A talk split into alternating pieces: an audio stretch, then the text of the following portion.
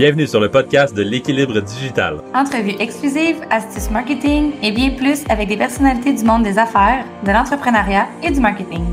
Découvrez en plus sur eux, leur vie d'entrepreneur et surtout, apprenez d'eux afin de créer votre propre équilibre digital.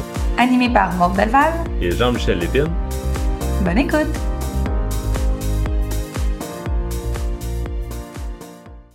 Oui, moi j'avais hâte parce que la, dernière fois qu'on s'est parlé, Nicolas et moi, il m'a commencé à m'aborder un peu son sujet de son parcours qui était vraiment pas dans le SEO au début. Puis j'étais comme, OK, mais garde-moi ça pour le podcast. fait que je voulais commencer un peu par ça, ton parcours qui est, euh, qui est différent, on pourrait le dire. Donc, euh, vas-y, Nicolas. Absolument. Ben, moi, en fait, euh, à l'université, je suis allé à l'université de Sherbrooke, j'ai étudié en kinésiologie, spécialisation en encadrement sportif. Donc, euh, moi, j'ai travaillé, euh, lorsque j'ai fini mes études, j'ai parti une boîte en préparation physique d'athlètes. Donc, j'entraînais des athlètes de haut niveau, euh, joueurs de hockey professionnels, même des plus jeunes. Je me suis occupé de l'équipe nationale masculine de volleyball pendant près de dix ans. donc, j'étais vraiment quelqu'un qui était tagué, excusez-moi l'expression anglophone, mais j'étais vraiment tagué comme un préparateur physique. J'étais chargé de cours à l'Université de Sherbrooke, à la faculté d'éducation physique et sportive. J'enseignais la méthodologie d'entraînement. Donc, j'étais vraiment dans le monde sportif. Euh, puis ce qui est arrivé, c'est qu'en 2012, avec mon partenaire, on a parti un gros projet web euh, où est-ce qu'on voulait rendre notre euh, préparation physique, avoir un certain levier, puis avoir quelque chose d'un peu plus grand pour monétiser tout ça, pas nécessairement juste en présentiel, mais on s'est planté solidement. On a pris on avait pris un gros montant pour l'aurait mis aux poubelles ou, aux toilettes, ça aurait fait la même chose. Donc, euh, ça a fait vraiment mal euh, au niveau financier. Mais par contre, ce que ça a fait, c'est que en moi, j'avais deux choix rendus là. C'était bon, je ne ferai plus jamais de web, ce qui était complètement fou parce qu'on est en 2012. Ou bien non, ce que je me disais, c'est bon, ben, je vais essayer de comprendre ce qui s'est passé. Donc, ce que j'ai fait, c'est que j'ai commencé à regarder ça un peu, poser des questions à des gens qui étaient externes aux gens qui nous avaient aidés dans le projet. Puis bon, il y avait plusieurs problèmes, mais un des problèmes, c'est qu'on ne sortait pas sur Google, donc on n'avait pas eu beaucoup de visiteurs. Bon, oui, on a fait un peu de pub, mais il y avait d'autres problèmes aussi, on s'entend. Mais j'ai commencé par ça, par comprendre c'était quoi le SEO. Puis euh, je me suis rendu compte que ça ressemblait énormément à la préparation physique d'athlète. en préparation physique d'athlète, qu'est-ce qu'on fait? On, dans le fond, on cherche c'est quoi les qualités physiques d'un sport. Donc, si j'entraîne un joueur de hockey, je regarde, bon, y a-tu besoin de vitesse, y a-tu besoin de force, y a-tu besoin de puissance, y a-tu besoin de flexibilité? Puis dans quelle proportion qu'il a besoin de tout ça pour bien performer dans son sport en étant performant, mais en restant aussi en prévention de blessures. Donc, euh, il y a des paramètres, puis je trouve un peu l'importance de chacun de ces facteurs-là pour les prioriser dans une planification d'entraînement. Puis c'était exactement la même chose avec euh, le SEO. Dans le fond, ce que, ce que je fais, c'est qu'au lieu de prendre un athlète, je prends un site web, puis là, je regarde, bon, OK, il y a des rankings, donc il y a des joueurs en avant de moi. Qu'est-ce que Google aime de ces sites web-là? Que je devrais avoir pour performer aussi bien. Google est le juge. Il, fait, il donne des règlements. Puis euh, si Google décide de changer les règles du jeu, ben c'est un changement d'algorithme. Dans le sport, c'est la même chose. Des fois, il y a des règlements qui changent, puis c'est plus les mêmes qualités physiques parce qu'il y a moins de repos, il y a plus de repos, donc euh, des choses comme ça.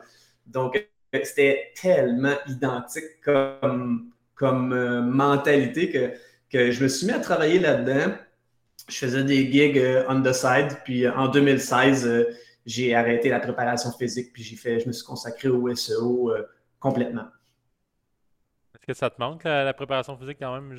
J'adore le parallèle que tu as fait. Ça n'a pas de bon sens qu'on se rende d'un à l'autre puis que ça fasse autant de sens que ça. Ça me fait rire.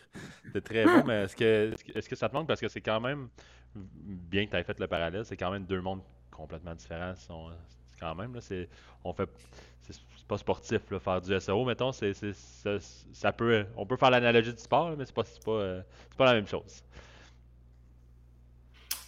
En, fait, euh, c'est la même, c'est la même manière d'analyser le problème et de le faire performer. Donc, le côté performance avec des rankings, tout ça. Moi, je suis un gars qui, qui, qui, a grandi beaucoup dans le monde de l'athlétisme, où est-ce que tu as des rankings en fonction de ta performance. Euh, très, très, très similaire. Par contre, effectivement, que le côté, le côté humain, le côté communication, ben, en SEO, il, y en a moins, mais en même temps, euh, c'est intéressant parce que d'avoir l'aspect communication, empathie, ça peut faire en sorte que euh, c'est un SEO qui n'est pas juste technique, charabiole, mais que tu peux mm-hmm. amener ça à, son, à sa plus simple expression. Parce que souvent. Le SEO. Puis ça, c'est quelque chose. Humaniser le SEO. On dit en préparation physique, on dit c'est 10 ans ou 10 000 heures pour qu'un athlète soit un athlète de haut niveau.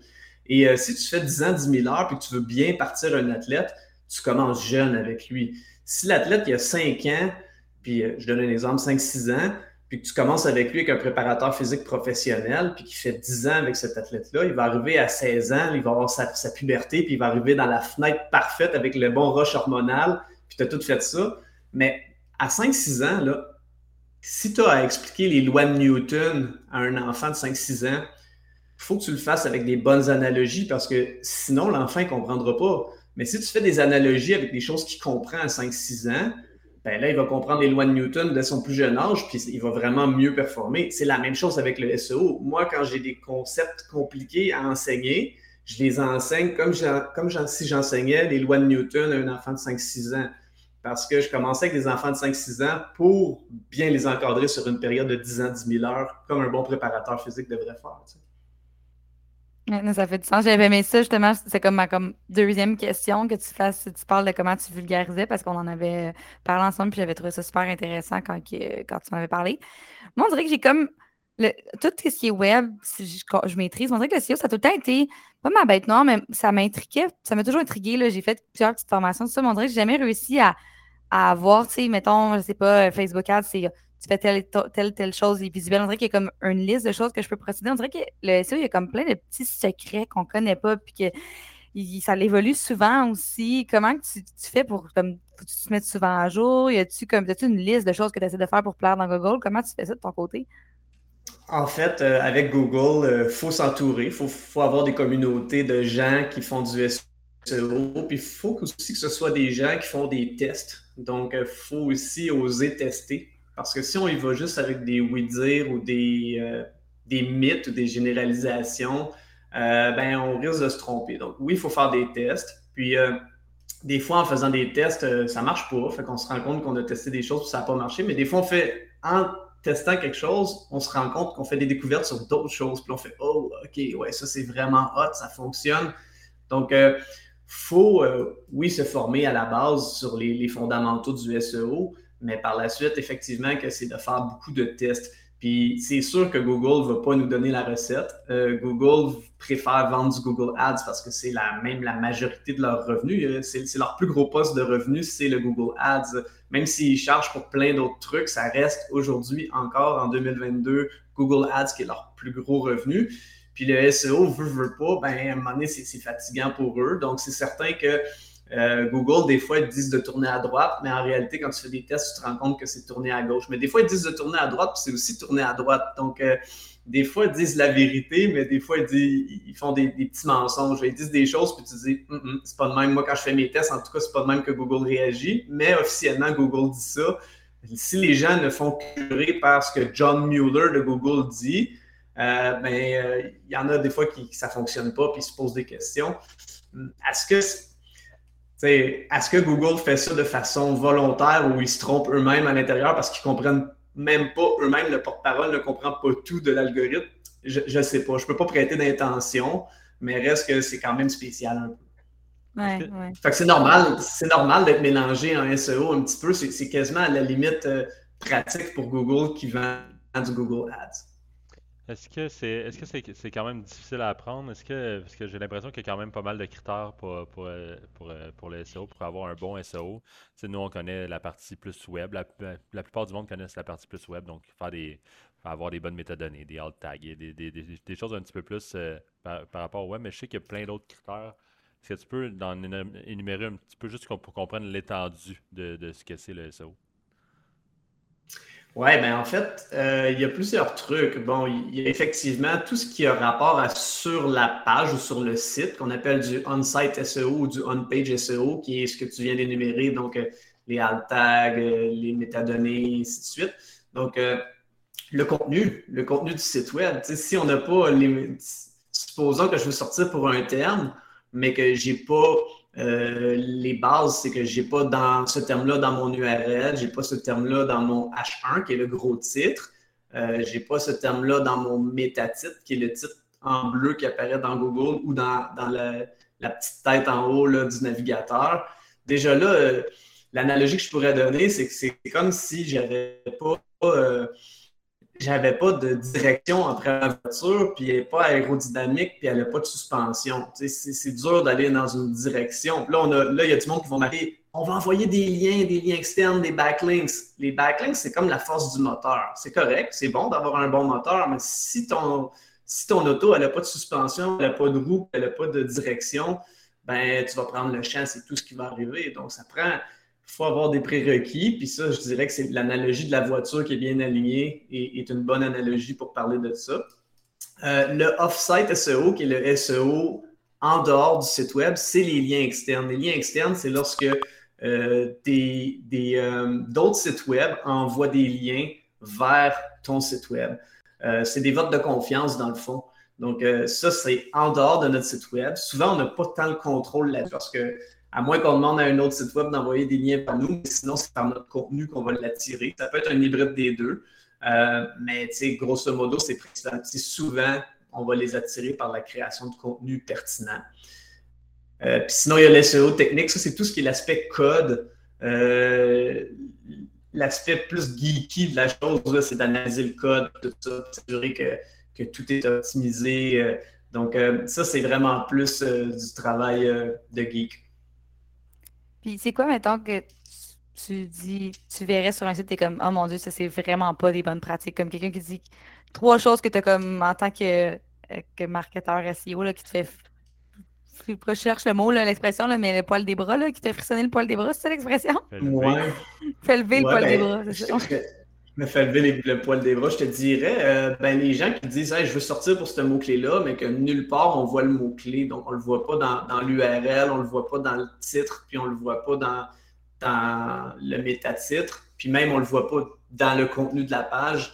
Euh, ben, tu sais, c'est correct. Euh, c'est bon, tu as un objectif, mais tu n'as aucun contenu qui s'y rattache.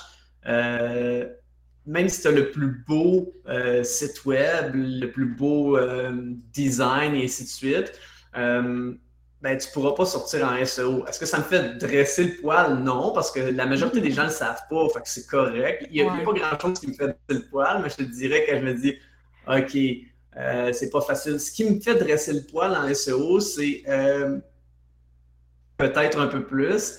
J'ai une anecdote à raconter. Euh, à un moment donné, je travaillais avec une entreprise qui avait son, son site web qui était, euh, on va le nommer, un Shopify.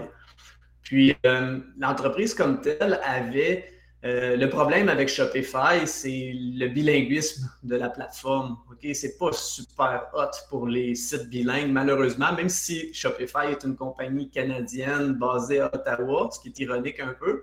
Mais pour le bilinguisme, c'est pas super.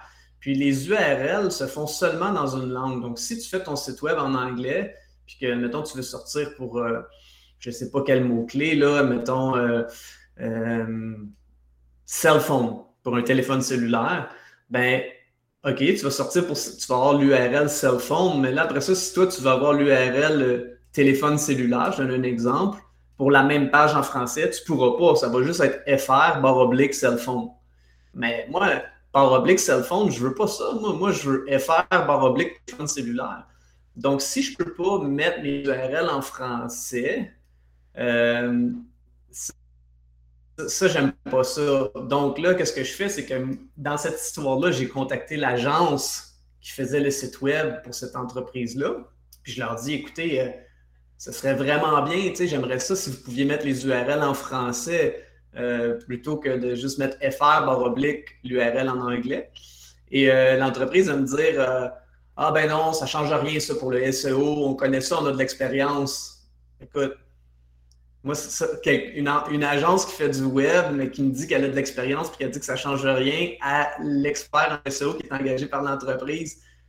Ça, euh, ça c'est un petit peu plus difficile. Mais hormis ça, euh, moi, quand les gens m'écoutent, euh, je suis toujours bien, bien, bien heureux, peu importe le niveau d'éducation, parce que c'est vrai que le SEO peut être compliqué ou inconnu, parce que c'est même un art ou une science cachée, comme je l'expliquais précédemment. Puis, tu sais, je, connais beaucoup de gens qui travaillent en SEO, mais qui vont juste, si le site web n'est pas avec WordPress, ils ne travaillent pas avec ça. Est-ce que c'est quelque chose que toi, tu parles de, de, de, faire? Est-ce que c'est quelque chose que tu te limites? Si tu c'est pas WordPress?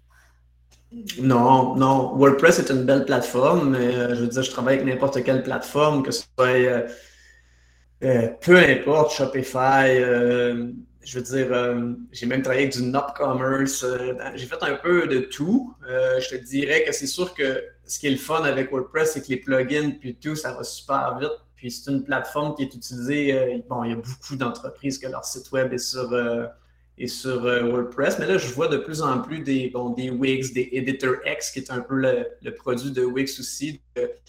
moi, peu importe le CMS, en autant que je puisse avoir accès à ce que je veux avoir accès. C'est juste que des fois, il y a des plateformes que je suis moins familier, donc il faut que j'aille sur YouTube trouver euh, comment faire. Euh, comment on fait ça sur ce CMS-là? C'est drôle, même que des fois, c'est mes clients qui m'en apprennent parce que je leur pose la question, puis eux, ils savent, puis moi, je le sais pas. J'ai juste l'air un peu.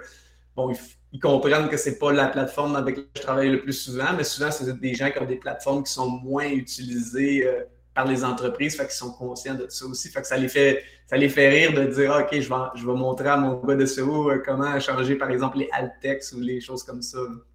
Mm-hmm. Est-ce que, la croyance populaire de dire que justement WordPress est meilleur pour les SEO, c'est vrai ou c'est vraiment juste parce que c'est euh, une question d'habitude des experts en SEO ou est-ce que c'était vrai anciennement et ça ne l'est plus? C'était, c'était vrai anciennement. C'est de moins en moins. Ben, c'était vrai anciennement. C'était une polémique, là. C'est, un, gros, un gros statement, là, mais c'était plus vrai. Je ne pas dire que c'était 100% vrai, mais c'était plus vrai anciennement euh, de dire que le WordPress était meilleur pour le SEO dû justement aux nombreux plugins, mais c'est sûr qu'il y a bien des CMS là, qui, ont, qui ont mis les bouchées doubles pour, euh, pour pouvoir être compétitif aussi. Fait que c'est plus nécessairement autant vrai. Ceci étant dit, c'est vrai que les gars de SEO, euh, WordPress, c'est facile. Tu vas les, yeux fermés, donc euh, c'est vrai que ça facilite la tâche. Mais en même temps, c'est pas l'entreprise à s'adapter aux gars de SEO, mais bien l'inverse. Hein, c'est, on est là pour servir le client. Donc, si lui, ce CMS-là, c'est pas celui qui le sert le mieux, ben, le gars de SEO doit s'adapter, évidemment. Puis si je te dis que le site a été codé de A à Z sans CMS, mettons, ah ben ça, ça se fait aussi, mais dans ce temps-là, il faut que je travaille de pair avec euh, faut que mm-hmm. je travaille de pair avec l'équipe de programmeurs. Habituellement, ça, ça arrive quand une entreprise a vraiment des besoins spécifiques, puis elle a des plus gros budgets. Fait qu'habituellement, elle a les moyens de payer l'équipe de programmeurs et le gars de SEO en même temps, parce que c'est rare que c'est une petite PME qui va avoir un, site codé de A à Z en custom.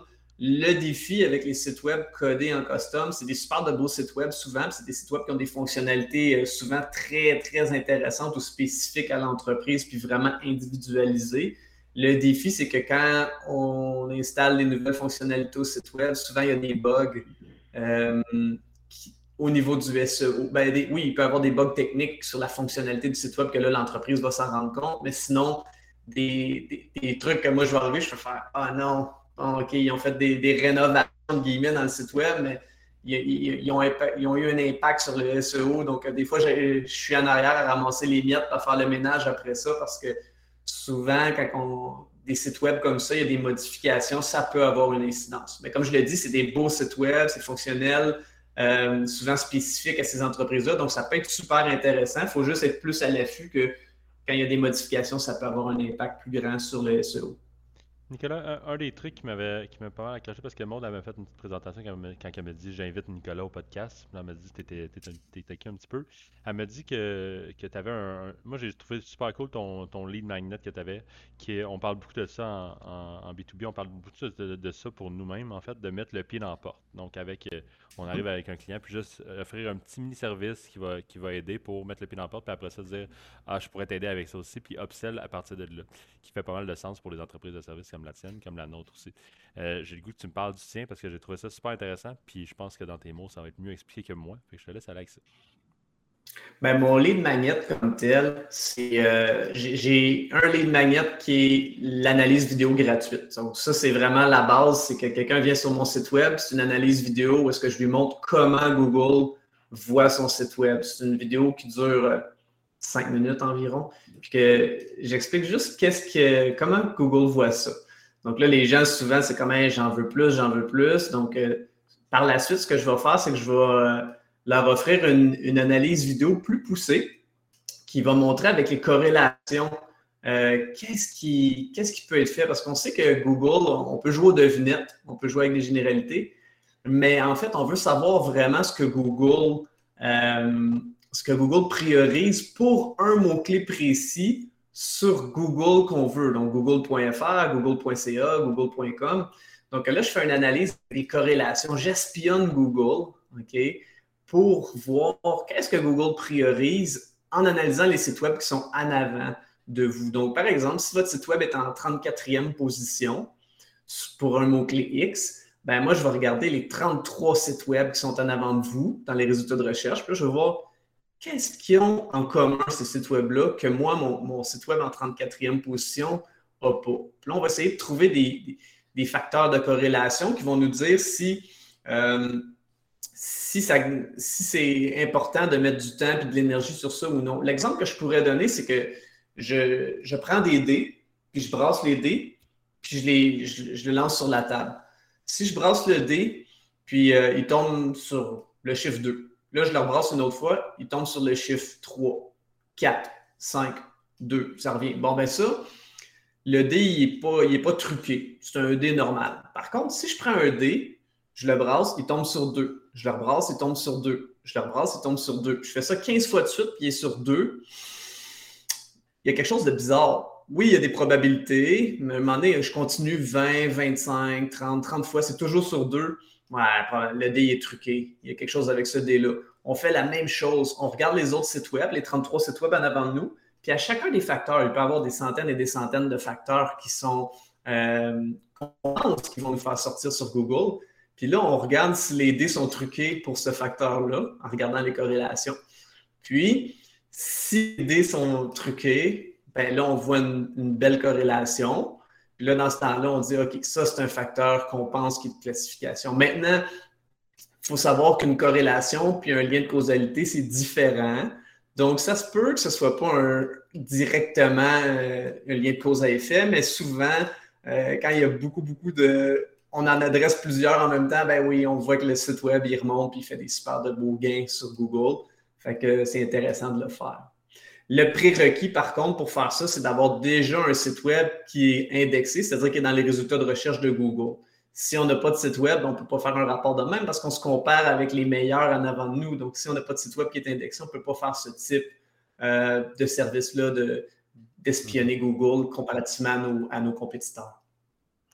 Y a-t-il un, un, site d'industrie que. Tu sais que tu travailles avec beaucoup de types d'industries différents, mais tu un, type d'industrie en tant que tel ou que ce soit produit, service, que tu as comme un petit penchant pour? Ah ben, j'aime tout ce qui tout ce qui est socialement responsable, que ce soit euh, l'activité physique. Bon, c'est sûr que j'ai été dans le domaine euh, euh, de l'entraînement physique, donc c'est sûr que si j'ai un, un, site web qui fait la promotion des saines habitudes de vie de différentes manières, que ce soit en bougeant, que ce soit en s'alimentant, peu importe, j'adore ces sites web-là parce que je les connais bien, que ce soit la supplémentation. J'ai beaucoup de notions là-dedans, fait que je comprends bien. Euh, mais euh, sinon, tout ce, qui est, tout ce qui est bien pour les gens, c'est quelque chose que je suis à l'aise. Euh, j'apprends aussi dans certaines industries là, où est-ce que je connaissais rien. Par exemple, travailler sur un site pour épilation au laser pour ben, les hommes et les femmes. Ben, moi, je je connaissais rien là-dedans, mais j'ai appris énormément. J'ai suivi un cours, ben, suivi un cours entre guillemets par les, deux propriétaires euh, pour qui je travaille dans ce projet-là, mais j'ai appris énormément. Maintenant, si quelqu'un me, demande de l'information sur l'épilation au laser, là, je sais ce qui est bon, ce qui n'est pas bon, ce qui est dangereux, puis pas dangereux, ce qui fonctionne pour vrai, puis ce qui est une arnaque. bon, ben justement, j'avais besoin de conseils.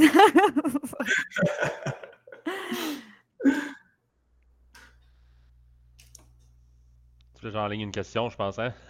Ben oui. je t'ai écrit en plus parce que Jean-Michel et moi, on a une conversation qu'on s'écrit un peu juste pour se dire le temps, parce qu'on chers utilisateurs, on veut pas euh, que le podcast dure une heure. On le sait que la plupart des gens l'écoutent sur leur heure de lunch. j'ai écrit à Jean-Michel, tu peux continuer avec la dernière question, mais je pense qu'il ne l'a pas vu. Ben écoute, je vois même pas le commentaire. Fait je peux continuer avec la dernière question puis aller avec euh, ah notre, fameuse question d'équilibre digital, Nicolas. Donc, euh, pour tourner dans un monde qu'on est sans cesse ces réseaux sociaux puis qu'il y en a un à tous les, à les mois qui pop. Puis on... Surtout toi qui es entrepreneur, puis en plus qu'il y a une famille, que c'est probablement un petit défi de ce côté-là puis d'avoir ah, l'impression qu'il faut tu ailles une stratégie LinkedIn, il faut que tu sois là, il faut que tu sois là, il faut que tu fasses ça, il faut que tu ailles un blog, comment tu gères à travers tout ça, comment, tu t'acquiers ton équilibre digital dans, ce monde digital-là? C'est une excellente question. Euh, ben, la première chose, euh, j'habite dans un coin, euh, dans un petit village de l'Estrie, donc au sud de Sherbrooke. Donc, je suis dans le bois. Donc, déjà là, moi, les, montagnes, j'habite dans les montagnes. Donc, dès que je sors de la maison, je suis dans la nature. Donc, ça, ça aide beaucoup. au niveau de la famille, ben, c'est certain que c'est un défi. Dans notre cas, on a fait le choix, ma conjointe et moi, que ma conjointe restait à la maison. Donc, euh, moi, je travaille de la maison, puis ma conjointe reste à la maison avec ma petite fille de deux ans. Donc, euh, beaucoup de temps de qualité en quantité. ça permet aussi que, euh, de passer des beaux moments. Maintenant, pour le reste, ben, pour travailler, je suis quelqu'un d'assez discipliné de nature. Donc, ça va quand même assez bien à ce niveau-là, de par mon background sportif. Mais reste que c'est une question, une question d'équilibre. Puis, tu sais, on parle c'est drôle parce que j'en parlais tantôt sur, euh, sur LinkedIn avec euh, une personne qui a fait une publication sur ça. Euh, on parle de, d'équilibre de vie, mais c'est le yin et le yang ou le système nerveux sympathique. En fait, le système nerveux parasympathique, le système nerveux sympathique, c'est quoi? C'est, il y en a un, c'est la relaxation, puis l'autre, c'est l'action. Puis tu sais, on est souvent on est souvent yang. Yang, c'est action, action, action, action, action tout le temps. C'est les hormones de stress, le cortisol, c'est le stress, stress, stress, stress, stress. Parce qu'on est comme le lion qui court après la gazelle, mais constamment, constamment. Mais le lion, quand il attrape sa gazelle, après ça, il va la manger, il va relaxer, il va se coucher, puis il va dormir. Ça, c'est, le yin. Le yin, c'est quand tu es dans le système nerveux parasympathique. Tu relaxes. Là, c'est les autres hormones qui embarquent. C'est les, les hormones de relaxation. Donc, avoir un équilibre entre le sympathique et le parasympathique, euh, c'est quelque chose qui est super bon. Pour moi, c'est l'entraînement physique aussi. J'ai mon gym aussi chez moi, donc je m'entraîne dans, ma maison. Euh, je vais courir dans les montagnes. Euh, donc, tu sais, c'est très, ça passe très par le physique. je fais la méditation aussi, ça m'aide beaucoup. de l'hypnose. L'hypnose, ouais, des inductions, hypnotiques quand j'étais préparateur physique, j'ai étudié la programmation neurolinguistique. Euh, la programmation neurolinguistique, c'est tout ce qui est hypnose. Euh, puis euh, ça aide énormément pour la confiance en soi, mais aussi pour faire face à l'adversité, et ainsi de suite, pour l'attitude, pour bien des choses, des croyances qu'on peut avoir. Donc, ça, ça coupe le stress. Quand tu contrôles ce qui se passe entre tes deux oreilles, tu diminues de beaucoup le stress. Puis quand tes hormones de stress diminuent, ben, l'énergie est plus haute aussi. Donc, c'est un tout. Euh, bien s'alimenter aussi, euh, ça stresse beaucoup moins le système digestif, donc euh, ça a une influence sur, sur, sur le stress, évidemment, parce que je ne stresse pas mon système, mon système digestif, puis ça n'affecte pas mon cerveau autant, au niveau de l'inflammation surtout. Puis je dirais, c'est un, tout, hein, c'est vraiment un tout, mais c'est jamais, jamais parfait, évidemment. Mais déjà, juste avec ça, c'est un très, très bon début pour avoir un un équilibre, mais bon, c'est certain que j'ai une bonne capacité de travail aussi. il faut que je fasse attention, il faut que je me parle parce que des fois, euh, je suis capable d'en faire un peu plus que les autres. C'était différent comme réponse, j'ai aimé ça. On pose souvent la question, mais chaque réponse est vraiment différente. C'est juste que là, on était dans une différente. Je trouvais ça vraiment euh, super intéressant. Mais euh, merci, Nicolas, de t'avoir prêté au jeu avec nous aujourd'hui. Si les gens veulent te suivre, c'est à quel endroit? Ben, il y a mon podcast, Commerce électronique et actifs numériques. Euh, si vous écoutez mon podcast, déjà là, vous allez apprendre plein de trucs sur le SEO euh, principalement. Je parle beaucoup plus de SEO que d'autres choses parce que euh, ben, c'est mon expertise. Je pense que c'est ta spécialité, c'est ça. Oui, exactement. Mais j'ai aussi parfois des, invités qui viennent parler de d'autres trucs super intéressants. sinon, roiseo.com, c'est mon site web pour mes services. Alors, voilà. Je, suis très actif sur LinkedIn aussi. Je suis très actif sur LinkedIn aussi c'est vraiment la place que j'aime le plus. Euh, c'est là que je t'ai découvert d'ailleurs. Donc...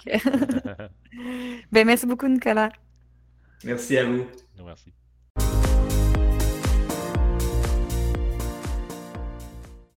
Hey, l'épisode d'aujourd'hui est terminé. Un gros merci d'avoir écouté. Si vous avez apprécié, n'hésitez pas à nous suivre sur votre plateforme de podcast préférée ou directement sur les réseaux sociaux.